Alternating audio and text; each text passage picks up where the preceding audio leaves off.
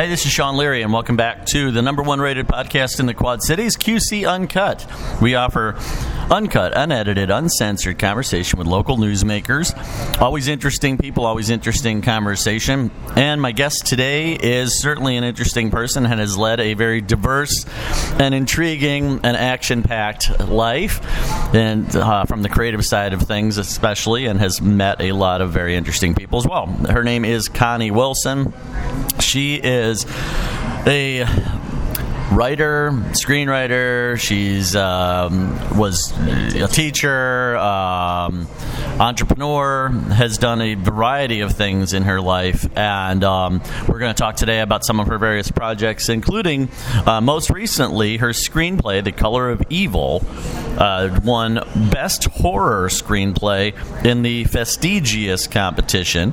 Um, it also is a finalist in the Windy City International Film Festival competition. So we're going to talk to her a little bit about that, as well as the Color of Evil, which is based on book series, which she also wrote, and some of the other projects that she's got going on. She's also a writer for our website, quadcities.com, as well as our other on digital websites on Baltimore, on Cleveland, on Columbus, and she covers film for us. She's covered the um, South by Southwest Film Festival, the Chicago Film Festival, and various other film festivals around the country. She does movie reviews and is a woman of various trades. So, Connie, thank you so much for joining me here on QC Uncut. Thank you for having me. I'm happy to speak with you today about all this stuff that's keeping me busy. well, let's start with the color of evil. Now, this is um, you know new development. You took this. This is based upon your book series, which has you know you've already finished the trilogy, and um, started turning them into screenplays. Um, you've now started winning awards for these screenplay. How does it feel to be um, getting recognized for this? And also, what led you to turn these into screenplays? Was that always something that you were going to do from the very start, or was this something where you know you liked the books, you really enjoyed writing them, they were successful, and you decided, okay, I'm going to turn these into screenplays? Well, as the Time magazine uh, article recently said, uh, the one that has Trump on the cover looking in the mirror dressed as a king, in case you have that one at home. Uh, horror movies, artful horror movies like A Quiet Place, are, are really on the rise. Um, there's one playing this weekend, starting this weekend, Heredity. Um, it occurred to me that my three book series, The Color of Evil, which was named the, one of the best indie books of 2018 by Shelf Unbound magazine. There's three books. There's The Color of Evil, book one. There is Red is for Rage, the continuation of that story. And the third and final one that I've written is called Khaki Equals Killer. So I'm looking at these books and I'm thinking, you know, this is exactly what you're seeing not only on streaming, on Netflix, on Amazon, you're seeing it at the movies. And yes, I had written one screenplay in 2007, mm-hmm. long time ago. And it actually won something from Writers Digest. Um, it was my final. I had to send it send it somewhere I didn't know anywhere else. It was my one entry, and it got I don't know I remember what it got, but I assumed it was a fluke and didn't write another one for the past 11 years. But it just seemed to me uh, that this might be a good idea. And then I had the uh, great privilege of interviewing the two young men from Bettendorf, Iowa, known as Beck and Woods in uh-huh. in the industry. They they call them Beck and Woods, but it's Scott Beck and Brian Brian Woods, um, natives of Bettendorf, and I was at, I was at South by Southwest. I saw their film. I knew instantly it was an instant classic. In Mexico, they call it "Alien on a Farm." I, I loved that. Four words sums it up. It perfect, isn't it? And I, like everyone else, was just blown away by this movie. And I did. I pulled a trump and climbed over eight people to get to the microphone to ask where the hell are Beck and Woods because they could not be found uh, easily. They were found, but not easily. And it was their film, uh, their their idea, which they got while taking a sign language class back in Iowa, my alma mater. And um, they were not film majors, nor was I. And they did not go to film school anywhere else, nor did I. Uh, but they uh, they did a lot of writing. They they liked doing writing, and they've been working on films since junior high school together. One of them began making his own at age six. So I go home. Now, keep in mind, I'm covering for a blog called themovieblog.com. It is, I think, the third biggest hits, 4 million a day online, and I write for them when I am at a big festival. And um, I went back to my, my nearby domicile and I thought, man, if these guys can do it, why, why don't I write a, a screenplay? But I'm supposed to be reviewing. Uh, so I started writing at midnight and wrote till 7 in the morning for three weeks, mm-hmm. which apparently is a very short time span to write a screenplay. Uh, if you are a pro and you are told you only have eight weeks, you have cardiac arrest, they say. and I almost had that because I would write from midnight till 7, I would sleep till noon, and then I would go off to review other people's films with uh, my car being towed once and booted once. So it was an interesting week, or 10 days, or whatever long it was. And it wasn't just their film, it was, I don't know, you'd have to go look at my Weekly Wilson blog to see, or, or the movie blog, because I'm just taking pictures and going to anything that sounds really, really good. So I pushed through. We have a number of those on quadcities.com too, so people can always search quadcities.com for you know Connie Wilson or Connie Corcoran Wilson, um, and find some of your writing and find some of your stories on these film festivals. Yeah, you can even. Uh, my actual website is Connie C Wilson because no one can spell Corcoran, mm-hmm. so that's good. And the Color of Evil has its own website, thecolorofevil.com, and I also have a series called Hellfire and Damnation, which is uh, all based on Dante's Inferno and the crimes punished at each level of hell. And every one of those stories could be more easily could be made into a movie. And I say more easily because from my brief study, I know that the more characters and plots you have, the harder it is to write it. You have to condense. You have to boil down. You have to pick your, your protagonist. You have to have the character they speak with. Every every page you write is a minute on screen. I mean, I knew I knew enough to be semi dangerous, but not enough to think that I would have any success.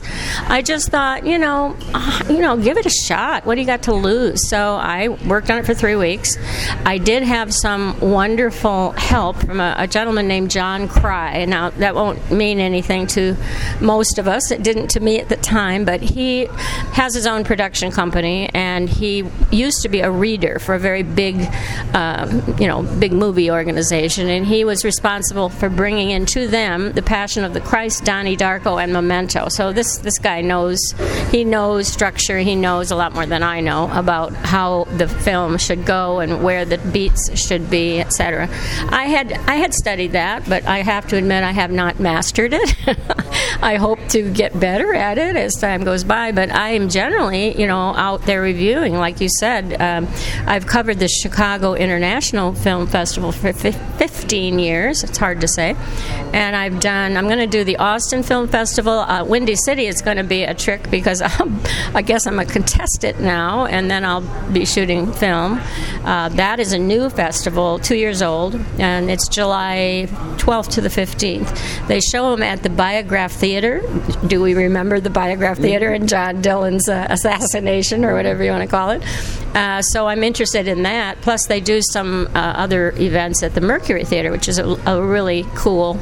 Um, revamped very brick and very modern uh, place up north in Chicago. So I'll, I'll be doing those. I'll be waiting to see what happens with other entries. I've won one competition and I'm a finalist in the Windy City. And actually, I have a 75% acceptance rate at this point for uh, 85 entries. So we'll see what happens with the other 83 because I only heard, heard, about two. And we don't know. You know, it could go somewhere, it could go nowhere. You know, I, it's, uh, it's something I when I sold my two businesses, which were uh, the Sylvan Learning Center and Prometric Testing Center, I decided I would write one of everything. I do not recommend this as a strategy at all. But I, I, you know, I did a sci-fi script, and that was my science fiction uh, nod. Uh, I did not really think I was particularly great at it, so I kind of shelved that whole whole idea, science fiction and script writing. But I've dusted it off in light of uh, recent events. Mm-hmm. So that's what's happening here. So, what got you into writing, and what is it about writing that um, charms you, intrigues you, gets you to keep going? Because you, you're like me, you're very prolific. I mean, a lot of people, um, and you and I both know this, talk about writing, or they talk about like, you know, oh, I've got a book I'm writing, and blah blah blah blah blah. But it's rare that you find people that a sit down and write an actual book, just one book, let alone um, people like you were yeah, like you know, you've got how many books out now? 40 40 plus books. I've got. I just put out my 50th book. Um, you know, it's it's pretty rare that you find people that write that, that are as prolific and that continue to do it. Um, I know from my own standpoint, it's something I've been doing professionally since I was 11 years old, and I was doing before even that non-professionally, and have just continued to do it. What's it like for you? I mean, was that something you always wanted to do? Were you always a writer? Were you always passionate about it? Um, how did you kind of get into it, and how do you continue to maintain that fire? Well, like you, I started at 11 because I wrote a poem uh, for an Archdiocese of Dubuque competition, which at the time I, I won $50. Now, I looked it up, that would be $500 today. So it was a big deal to be 11 and get, you know, anything. I, I would have been happy with 50 cents. Mm-hmm. Um, and that uh, should have been the end of it. I would have expected it to be the end of it. But the local newspaper publisher who knew my father, the local banker, said to John, my dad, hey, I see Connie won a, a, a, writing competition. Would she be interested in going out and interviewing some people I'm sure he thought it would be really cute to send a sixth grader out to talk to the guy with the farm in the middle of Iowa and the, the person who had just built a telescope. And, you know, I didn't know enough to say no. I just said, sure. You know, I knew nothing about interviewing anyone. Uh, apparently, I still still know nothing about interviewing anyone, but I just keep doing it anyway. And so they started running them in the paper and paying me, uh, you know, some small amount, I'm sure. So that was uh, the beginning beginning of it, and then you go into high school. In those days, we had newspapers. I was uh, the editor of the of the high school uh, paper, and I I worked on the yearbook, but the paper was my baby. And uh, the gal that I worked on the yearbook with went on to become the world's fifth best-selling living author for her romances. So Janet Dailey. So that was interesting. But you know, I just uh, it took off from there. One of my teachers wrote up a proposal for the University of Iowa. I didn't even know she had done done it, she sent off all these things that had been gathering dust, you know, things I had written, and uh, they gave me a full ride in journalism. Uh, so, yeah, I went to Iowa. I did not intend to go to Iowa. I had told my parents I wanted to go to quote unquote a large out of state university, but when when somebody hands you a full ride, you know, you pretty much take it, and and the folks were saying, well, you'll be going to Iowa after all, and so I did did go to Iowa. I was a journalism major up until my junior year and then I was convinced that I should go into the education uh, English area. But get this, this is interesting to me. While I was there, I looked into the writers' workshop. I was I was not in the writers' workshop. I had not even applied for the writers' workshop. But I said, can I go in and sit down and audit a class under the number 19, which was journalism? I mean, can I sit in the back and not get a grade, just sit and listen? No problem. Just go ahead and you can do that. So Nelson Algren, Kurt Vonnegut Jr Jr., um, David Morrell. I mean, there were people. Now, David was technically not in the workshop either. He, but you could go in and you know learn at their knees, so to speak. John Irving was in my classes, and some of them. So I'd say I had good teachers, and beyond that post, um, if you want to call it retirement, after I sold my two businesses in 2003, I took um, University of Chicago class, and it was a novel, novel writing and short story writing, because I hadn't done. I've been doing it, but I haven't ever had any, any real work on how to do it. I just started doing it like my interviewing.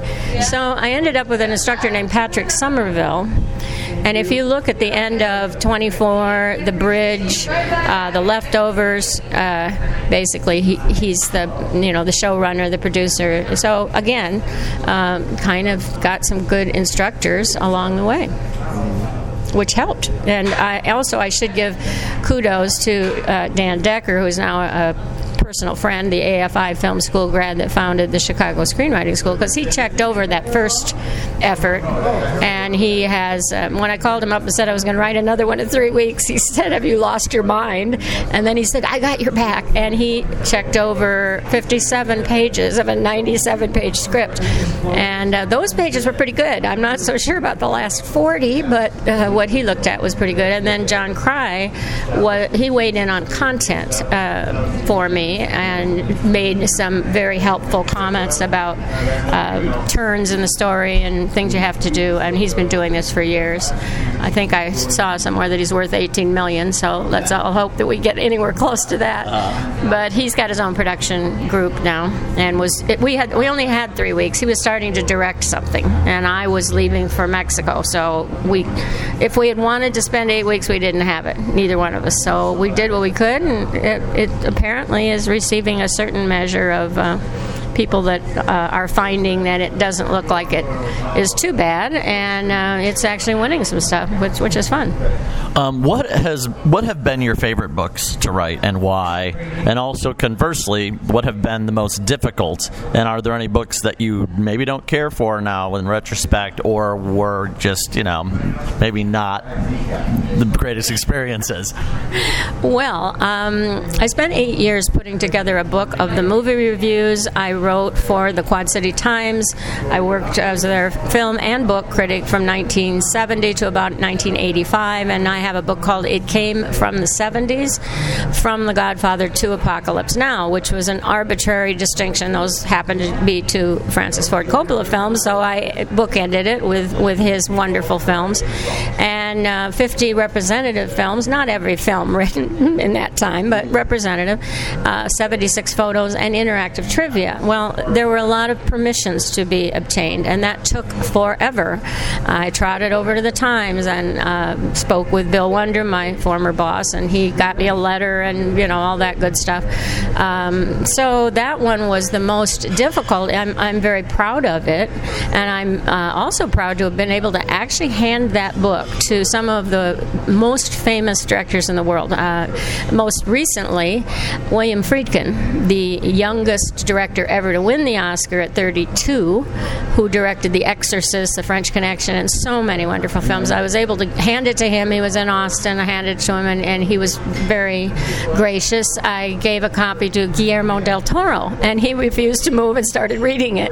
Um, a couple other, um, Damien Chazelle, uh, La La Land. Mm-hmm. So I take the book with me. It's a thank you. Uh, it isn't, I don't expect him to do anything with it. These are movies from 50 years ago. Uh, I think Rex Reed and I may hold the record for longest continuous reviewing span, and it has worked out uh, in a way in Chicago. When they get a big name star of yesteryear, they call me. They call me at 9:30 at night, and they say, "Can you come over to the Park Hyatt and interview Vanessa Redgrave? Can, can you please come interview Liv Ullmann?" And and I know who these people are because I've been doing this since 1970, and I was a fan before then. When I have interviewed in a group, which has happened, they had a round circle group on their 50th anniversary because Chicago Film Festival is one of the oldest in the country, and they're hitting 54 years this October. Uh, Taylor Hackford came to town. Now that may not mean anything to you, but if I start rattling off his films, you'll say, "Oh, that guy," uh, or you might know he's married to Helen Mirren, which is interesting. Uh, but all of the young film people from Columbia College, all they wanted to talk about was the movie Ray, which yes, he's responsible for the movie Ray that Jamie Foxx was in. Wonderful film. But I sat there quietly while they just badgered him about Ray, and finally, the older gentleman running the show said, "And Connie, uh, could, uh, could you uh, uh, could you ask something?" that isn't about Ray. it isn't about Ray. So I, I immediately said, "Yeah, uh, I've heard and read that when you did an officer and a gentleman, that Richard Gere did not get along with his co-star." Star. And you know, could you expound on that? And he was he just lit up because he was being asked about some of Debra Winger, wasn't it? Debra Winger. He was asking about some of his his greatest films, and he, he nobody else was asking him about, about them. Uh, another one I asked about was The Idolmaker, which I remember when it came out. They were actually showing a, a new print of it. Um, I remember Ray Sharkey being uh, nominated for Best Supporting Actor. It was a big deal uh, that he had gotten this nomination, but and and nobody you know asked any of those questions because it's I guess they either don't study it in their classes or they're just too young. I mean, and I'm old enough that I saw them when they came out, so th- that has worked to my advantage. You know, there are some things as long as your memory doesn't go, you have a little bit to pull on there, and that that's why I knew immediately that uh, A Quiet Place was going to go big. And I my, my, headline, a little bit of hyperbole on my Weekly Wilson, I said Beck and Woods conquer the world. I thought, I, but I really thought they would. But they have really. That movie has been a number one film all across the world. Knocked off Steven Spielberg's movie, uh, Ready Player One, and yeah. uh, I, I texted my teacher and friend Dan Decker that I'm sitting at when he because Spielberg was in Austin and was on stage and introduced the film, and I am across town because I had committed to being on the red carpet for Jim Gaffigan's film, and which is you can choose your family, a little comedy, a little small comedy directed by a woman, and I enjoyed it a great deal, but it's small and. Um, I texted. Him. I said, "I am here getting ready to watch Jim Gaffigan in a movie. Meanwhile, across town at the Paramount, Steven Spielberg is on stage introducing his new film." And he texted back, "Are you out of your mind?" and I said, "No, but I said I would be here, and I'm, you know, I'm going to do what I said I'd do." And, and uh, I actually got a shout out from the director thanking me for the, the photos I took and the article I wrote. And it was it was kind of a fun film. Like uh, the basic plot is that Jim Gaffigan has two families families.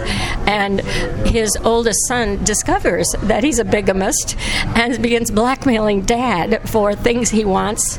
And it's kind of got some funny uh, things in it, I will say. To, so to go back to my original question, you mentioned that was your most challenging book. What was the, what book has been the most fun? What books have been the most fun for you, and why?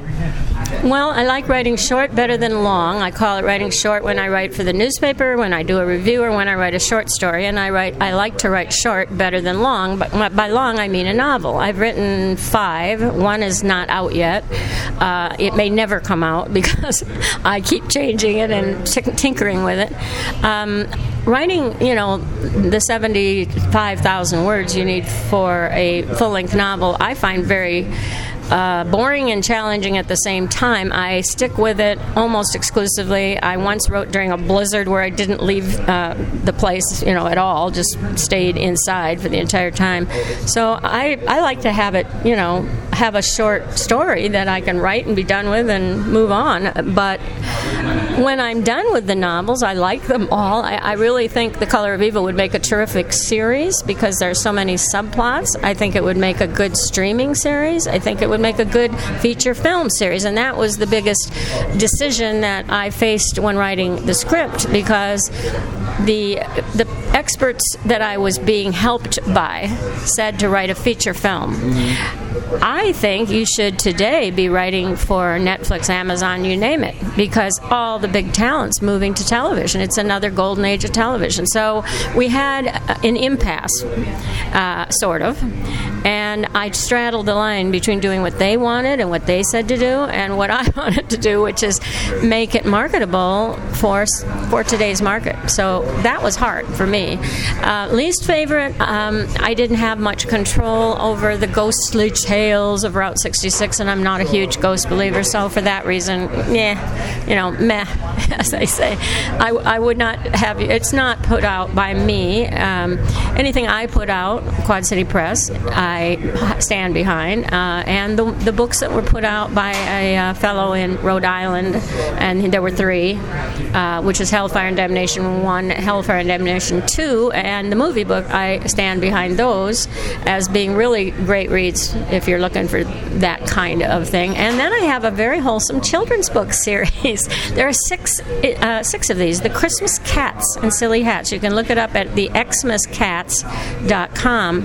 And um, I think this is the last year because I said I would quit when my granddaughters hit 10, and they will hit 10 in January. So I don't know whether there's going to. After we went through cats, rats, bats, and gnats, I decided to take control and steer it away from rhyming animals.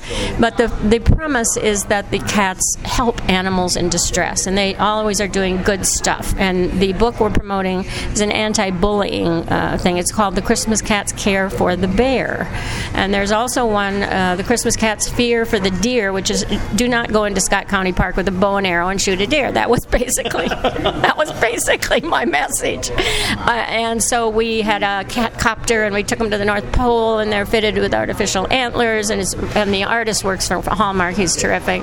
So I've enjoyed doing them with my uh, young twin granddaughters who were allowed to suggest the animals for the first four books. But the last couple, I had to pull rank. I, I couldn't do any more rhyming animals after that. They rhyme. They're like Dr. Seuss books. So they're cool books, and they'd only take like 10 minutes to read, start to finish. Yeah, it's funny you mentioned that in regard to publishers. That's why I started just doing my own stuff. Is because I had when I first started out, I had other people publish my work, and I was not happy with the results. I never, and I, I tell people that all the time. Is I mean, even when if you sign to anything other than a big publisher, you're on an indie publisher. Now, some indie publishers are good. I've had two bad. I had two bad experiences starting out my career where I didn't like the covers that they put on, and again, that's something I tell people where publisher is in charge. You get to you get a say depending on the publisher, but sometimes you don't even get a say. Sometimes they just put the cover on the book and they do the design, and they you get the book, and it's a surprise to you just like anybody else. And then sometimes sometimes you'll get royalty statements, and other times you will get no royalties, and they'll say, "Oh, well, this didn't sell or didn't cover your advance or whatever." If you even get an advance, and so you end up not making a whole lot of money, and you end up doing a lot of the promotion for the book and all of the promotion for the book, and so that's why I started just you know doing it myself is because I can have full control of all my graphic design, and I can do all my graphic design. I have full control of how the book looks, how the book is marketed, and then I end up making you know all of the profits in regard to it because I don't have to share them with another publisher. And so you know I always recommend that that to people. Um, on another tack, um, going off and onto another subject, you've met a lot of celebrities, you've met a lot of famous people and such. Who are some of the ones that have stood out in your mind, either good or bad, in regard to their behavior and the way that they have interacted with you and others that you've seen? I have met a lot of famous people, and of course, I'm in awe of Colin Farrell being there. But you can't understand Colin because when he talks in his normal Irish accent, you have no idea what he's just said. So you just smile, you know, dippily, and kind of go, you know, Ryan Gosling, Ryan Reynolds, Jake Gyllenhaal. You know, it's it, those guys you can understand. Uh, Al Pacino in, in one uh, film festival. But I, as far as who stands out, uh, Ed Burns, who is a probably considered not as big a star, was one of the very nicest people, as is Guillermo del Toro, the director. Um, I was very surprised, and I can say this because this gentleman has passed on to his great reward. I took a, a book, um, the movie book, and I planned to gift it to Dennis Farina, who was the uh, former cop, white haired guy that played in lots of movies, and, and, he was a Chicago native. Yeah, sure. And he was uh, starring in the opening night film. And for some reason, I thought he would be really a sweetheart. I, his his sidekick or uh, supporting actor, I guess would be the better term, was Gary Cole, whom we uh, have seen in so many, many, many films. You know, he was in Office Space, and which I loved, and he also had a continuing role on um, uh, The Good Wife Um, and he was he was the nice one. He was really a sweetheart, but Farina was not. And since he's not alive to take offense, I guess I can say his name. There was another cast member from The Good Wife, not Gary Cole, who was not very nice, and um, I would not really look forward to seeing him again on a red carpet. But most of them are really, really nice. I mean, all the uh, director types. Damien Chazelle was just as just an, as normal and sweet a guy as you could ever meet and talk to. And you know, if you show them any um, appreciation for their work, uh, which is all I was trying to do with this book, this is not a book they're going to make a movie out of. It's a book of reviews from the what I consider the golden age of film, the 70 to 79. So I wasn't looking to make any money from this or that they would jump on this, but I thought they might like it. I, uh, William Friedkin is in there three times. Wouldn't he like to see what I said? It was all very good about the movies he, he did during that period. So most of them were really appreciative. The um, gentleman whose name escapes me who did uh, the remake of Invasion of the Body Snatchers gave him one. He was very sweet, very nice. I don't think he's working anymore.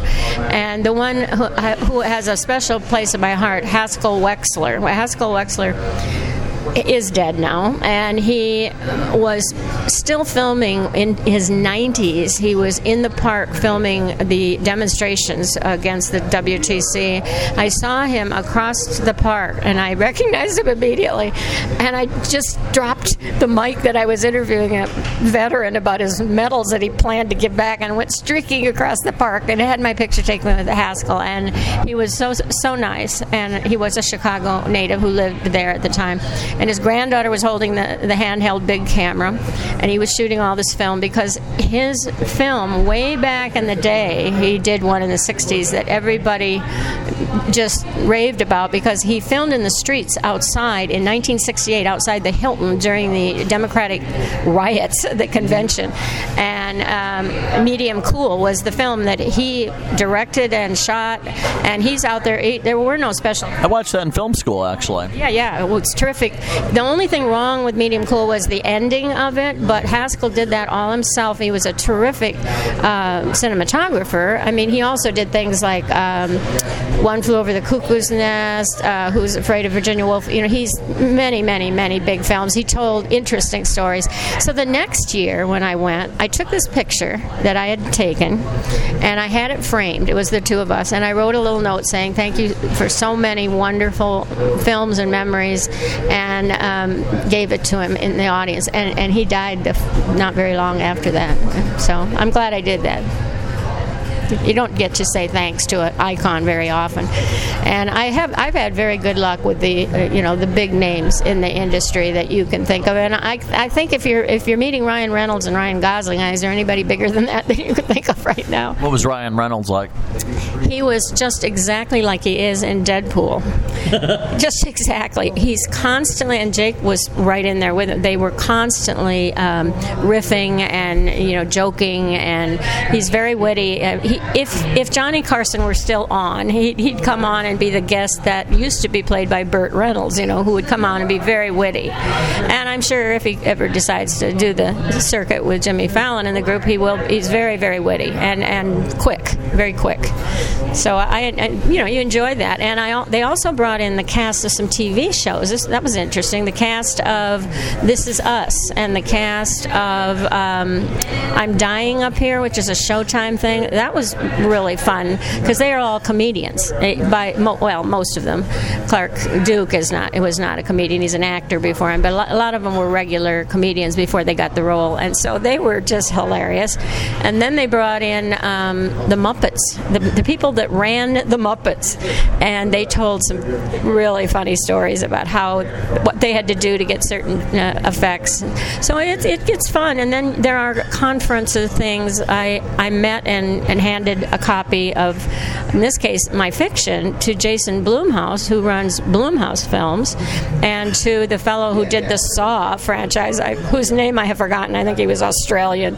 Um, but I thought, well, I'm here and I'd like to say thanks, and you know, here here, here's a have a semi horror book, and they were very, very, very nice and appreciative, and said thank you. And I didn't see them throwing it out on their way out of the room or anything.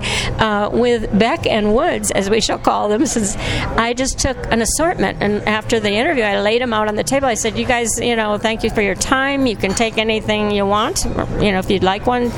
And um, I get them mixed up, but I think it's Bryan that is the red-headed one, and he instantly seized upon the movie book. He said, "Can I have this?" Because it, it had a lot of, you know, he was. We talked about Vertigo for about 20 minutes, so we really were talking about what we should have been.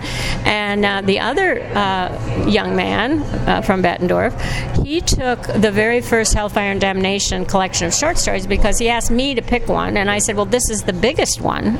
It, I don't like the cover as well as the covers of two and three because I hired the world's best cover guy for that. And the first one was done by the publisher. He's an artist, and he did it. It's not a bad cover. It shows an Amish man. It's okay, but it had more stories in it, and I guess maybe he was looking for them. They're they're got two films in the can and are doing uh, Haunt and another one about ghosts, I think, and they're busy, very busy. Uh, they're going to be teaching at the Austin Film Festival that is primarily a writer's deal. Uh, I believe that's October 25th that starts, and I, I, think I will be there because I I was too intimidated to enter my, my little screenplay. I didn't enter it in their uh, screenplay competition because I didn't think I'd be good enough. I thought, you know, I've only done one, and it was 11 years ago. I ha- I had no expectation of success. I just thought I would learn by doing, you know, sort of like I learned how to interview by doing. Might as well give it a shot. What the hey?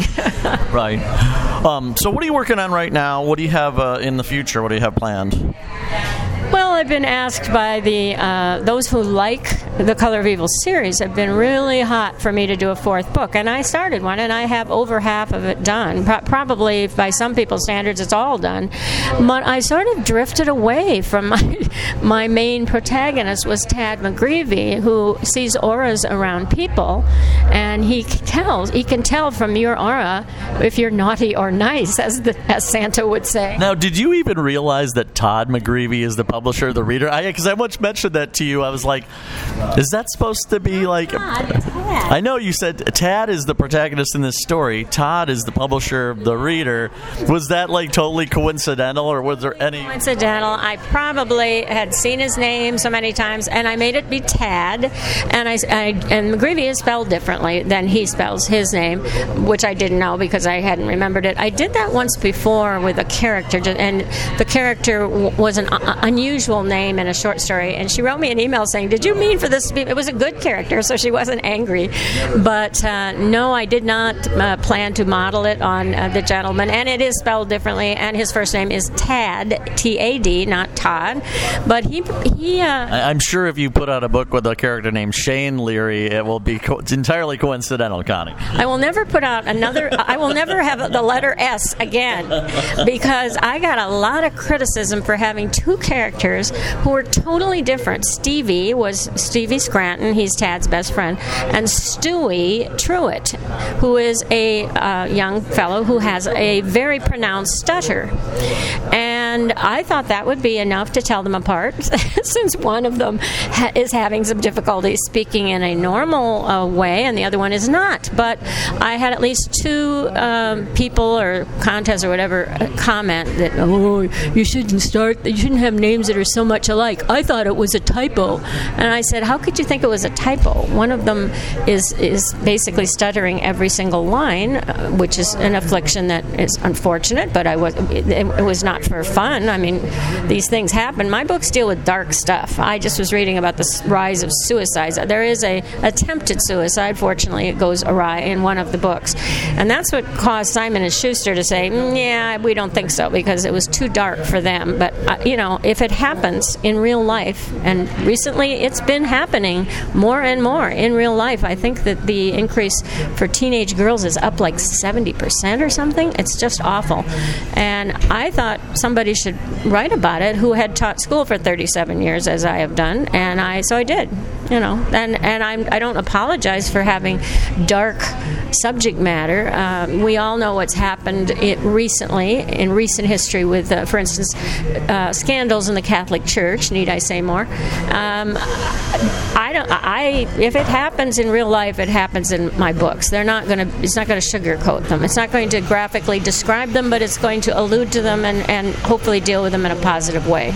So that's uh, a decision I can make. And yes, I agree with you. I do have an agent uh, in Chicago. I have had her sell one or two books, but she is she would prefer to have nonfiction, and she mainly handles Jewish nonfiction authors. And uh, I have a two book series, which is nonfiction about the Obama campaign, and that was one of the most fun ones to write because I was writing for Yahoo and I was inside in uh, 2008, both in Denver and in St. Paul, and also at the Libertarian Convention, which was a real trip. So, as far as you asked earlier about fun books to write, well, that was a fun one to write because I was just, you know, observing history and falling down the hill outside Invesco Stadium and having a great old time. So I and that one is just filled with photos. I took so many great photos, and I I really think somebody should use it in a history class. And I, so I'm going to maybe think about putting it up on Ingram Spark so that it can be ordered by bookstores who will not order from Amazon. In case you're a would-be author out there, you got to go through Ingram Spark for that. I, I, I would advise. And I do have a book or two on Ingram Spark. I'm going to have more as time goes on. But I only have uh, my cat book series currently is making its way onto those shelves, and um, they're because first of all they'll do a hardcover, and Amazon doesn't do hardcovers. And if you have a child, you generally want a hardcover book that will survive their attacks on it, especially if you're a librarian. So um, if you're thinking of writing a children's book, you might want to look into Ingram Spark before you go immediately go with Amazon. That would be one word of advice, just as a thought. So, anything else we have not covered? Fi- famous last words here, Connie. We're going to wrap things up. What would you like to plug? you got any book signings coming up? Any new books that you got coming? Uh, anything else you want to talk about? I do have a new children's book, the probably final final one. Uh, it's called "The Christmas Cats Flee the Bee." The bee looks suspiciously like Donald Trump, and he, Donnie Drone, uh, does not like the queen bee, and he wants to take over the hive. And because he can't quite get it done, done on his own, he gets some help from some sort of disreputable sources, and he succeeds. And all hell breaks loose. I know. This doesn't sound political or allegorical at all, Connie. I, my, I read it to my nine year old granddaughters, and they both figured it out. So I am sure it'll be really popular in Texas, where I'll be spending the winter months. Does it, does it have a line, but her bee mails? Uh, all I know is I've seen some of the pictures, and the artist is great. Gary McCluskey is a wonderful artist, and it's going to be good. If I'm going out, I'm going out with a bang. Okay, plug, uh, plug your website. What are the websites that people should go to to check out your stuff? Uh, well, the main one, ConnieCWilson.com, you can cl- click on anything that interests you and go to it. But any of my series has their own dedicated website, which means there's one for thecolorofevil.com, there's one for Hellfire and Damnation, thebook.com, and there's one for the Xmascats.com. But if you went to ConnieCWilson.com, you could you could you know spin off from there. If you want to read my reviews and see my pictures of famous people that I'm uh, meeting at these things. Uh, my blog is weeklywilson.com. I'm supposed to write it weekly. I'm a little behind at the moment because I just drove back from Texas, so I've been off the I've been on the road and off the job, but I'll be back to it soon. And of course, you can read your stuff on quadcities.com as well. Connie Wilson, thank you so much. Um, have led a very interesting life, and this has been a very interesting conversation. Thank you so much for being our guest on QC Uncut. Thank you for having me. I really appreciate it. Awesome. And thank you for listening to the number one podcast in the Quad Cities, QC Uncut, uncut, unedited, uncensored conversation with local newsmakers hosted by me, Sean Leary. Um, continue to tune in for more interesting, intriguing, fascinating, and entertaining conversation in the future. Thanks again for listening to QC Uncut. Our guest has been Connie Wilson. We hope you've enjoyed the time with us and hope you have a great day.